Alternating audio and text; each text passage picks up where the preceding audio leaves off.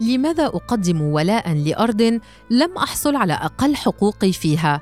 علي السبع طريق مدرستي الأولى كان وصلاً بين محطات الطفولة على الرغم من أنه يمكنك أن تصل إليها من منزلنا سيراً على الأقدام ومن دون أدنى جهد. أما أنا أقطعه افتعالاً في ذاكرتي فحتماً سأستغرق في زوايا شوارعه جميع عواطفي.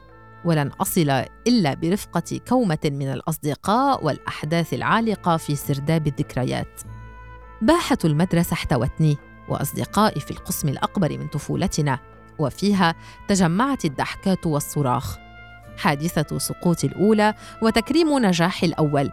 وهناك أيضا عقدنا عهودا أبدية للصداقة، حيث كنا نجهل ما يحمله هذا الأبد لكل منا وتغنينا للمرة الأولى بنشيد حماة الديار قبل أن تقتلعنا الحرب ببشاعتها من كل ديار وطأناها. من حسن حظي أني هجرت هذه الباحة مع بداية وصول الحرب إلى مدينة حلب، إذ أحتفظ إلى اليوم بصورة غير مشوهة لها ولا أمتلك ما يوخز ذاكرتي فيما يتعلق بها. على عكس منزلنا الذي قضيت تحت سقفه لحظات من الرعب والاضطراب والتصقت به عنوة وصبغت جدرانه بالخوف وانعدام الأمان. رافقت الحرب مراهقتي بقدومها بغتة.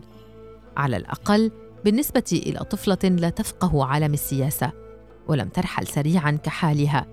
إنما دامت لتقضي على سنوات عديدة وأحلام لأطفال آخرين. في سوريا لا تحكمنا الأعمار بل الظروف وتدفعنا الحاجة والفقد والمشاهد المؤلمة للنضج الفكري والصلابة العاطفية في سن مبكرة وهذا امتياز لا يحظى به سوى أطفال الحروب. في الثالثة عشر من العمر كانت هجرتي الداخلية الأولى تتالت بعدها رحلاتي وخيباتي بما يطلقون عليه حضن الوطن من حلب إلى طرطوس ومن طرطوس إلى إربيل وصولا إلى ألمانيا. بعد خروجي من منزل الطفولة أصبح الارتباط بالمنازل يؤرقني. كرهت المنازل جميعها وكرهت الطرقات المؤدية إليها. كانت رغبتي في العودة تشغلني عن الاستمتاع بكل جديد وتنهاني عن الاعتراف بأن الأحداث وهذا تعبير اعتدنا استخدامه للتخفيف من أثر لفظ الحرب خلفت في نفسي عقدا رافقتني أينما ذهبت. اعتقادي بأني خسرت انتمائي إلى المكان بعد خروجي من سوريا جعل الأماكن تبدو أقل إلفة في نفسي. تلك الشعارات التي كنا نتغنى بها ولا يزال البعض يرددها حتى الآن عن الانتماء والوطنية عمقت شعوري بالغربة والضياع حين كان علي أن أسعد بوصولي إلى وطن يحترم فيه وجودي وحقي بالأمان. ومع مضي الأيام ازداد ادراكي للفوارق التي تفصل بلادنا العربية عن أوروبا. وبدأت أستهجن عاداتنا البالية ومجتمعاتنا القائمة بين حدود العيب والحرام والمبنية على التقليد والتبعية من دون السماح للأجيال الجديدة بالانتقاد أو الاختلاف. أن تعيش مراهقتك في زمن الحرب يعني أنك عشت تحاول الفوز بالحياة دون جدوى. كل ما يمكنك الحصول عليه من الوطن هو فرصة للرحيل عنه. وفي زمن كهذا يكثر الوطنيون المزيفون من التباهي بصمودهم على الأرض أو بمحبتهم لها. ولا أعمم كلامي على الجميع بل أخص الذين يرون أنفسهم متفوقين عليك بالوطنية. ويعتقدون أن ولادتك على أرض ما تحتم عليك الشعور بالانتماء إليها. وإلا كنت من الخائنين والمتخاذلين. ولا أنفي بكلامي القيم الإيجابية المرتبطة بالوطنية بشكل عام إنما أعطي الحق لنفسي ولغيري باختيار انتماءاتهم ودرجة وطنيتهم من دون أن أنصب نفسي حاكما اخلاقيا على أحدهم.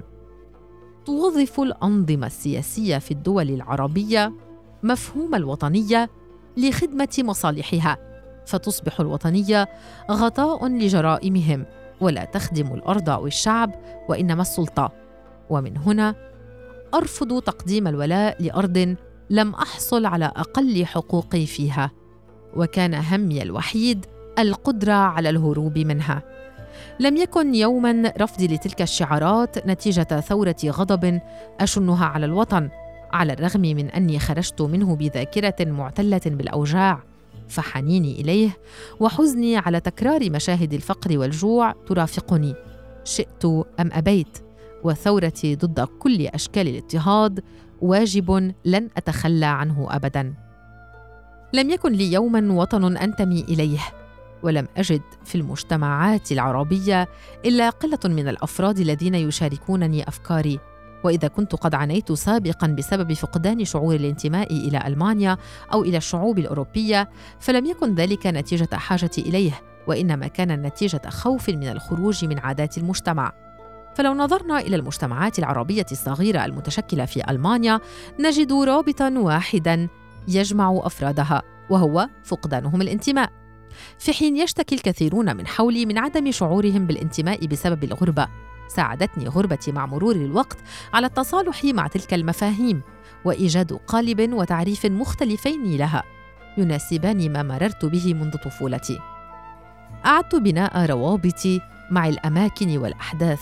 وأشعر اليوم وأنا في غرفتي الصغيرة في السكن الجامعي في ألمانيا بأمان يفوق ما شعرت به في أي منزل سكنته سابقا. وتوقفت عن البحث عن تلك العاطفة الشمولية الواسعة واكتفيت بالتفاصيل الحقيقية التي تمثلني. ويبدو لي أن الشعارات العربية تعطي دائما قيمة مبالغة لبعض الأفكار الجماعية بينما تلغي قيمة الفردانية وتحارب الاختلاف بشتى أشكاله. إذ ما إن يجد الإنسان نفسه خارج حدود الوطن والمجتمع يصبح أكثر تطلعا إلى الحرية وقادرا على اختيار ما يناسبه من دون قيود اجتماعية.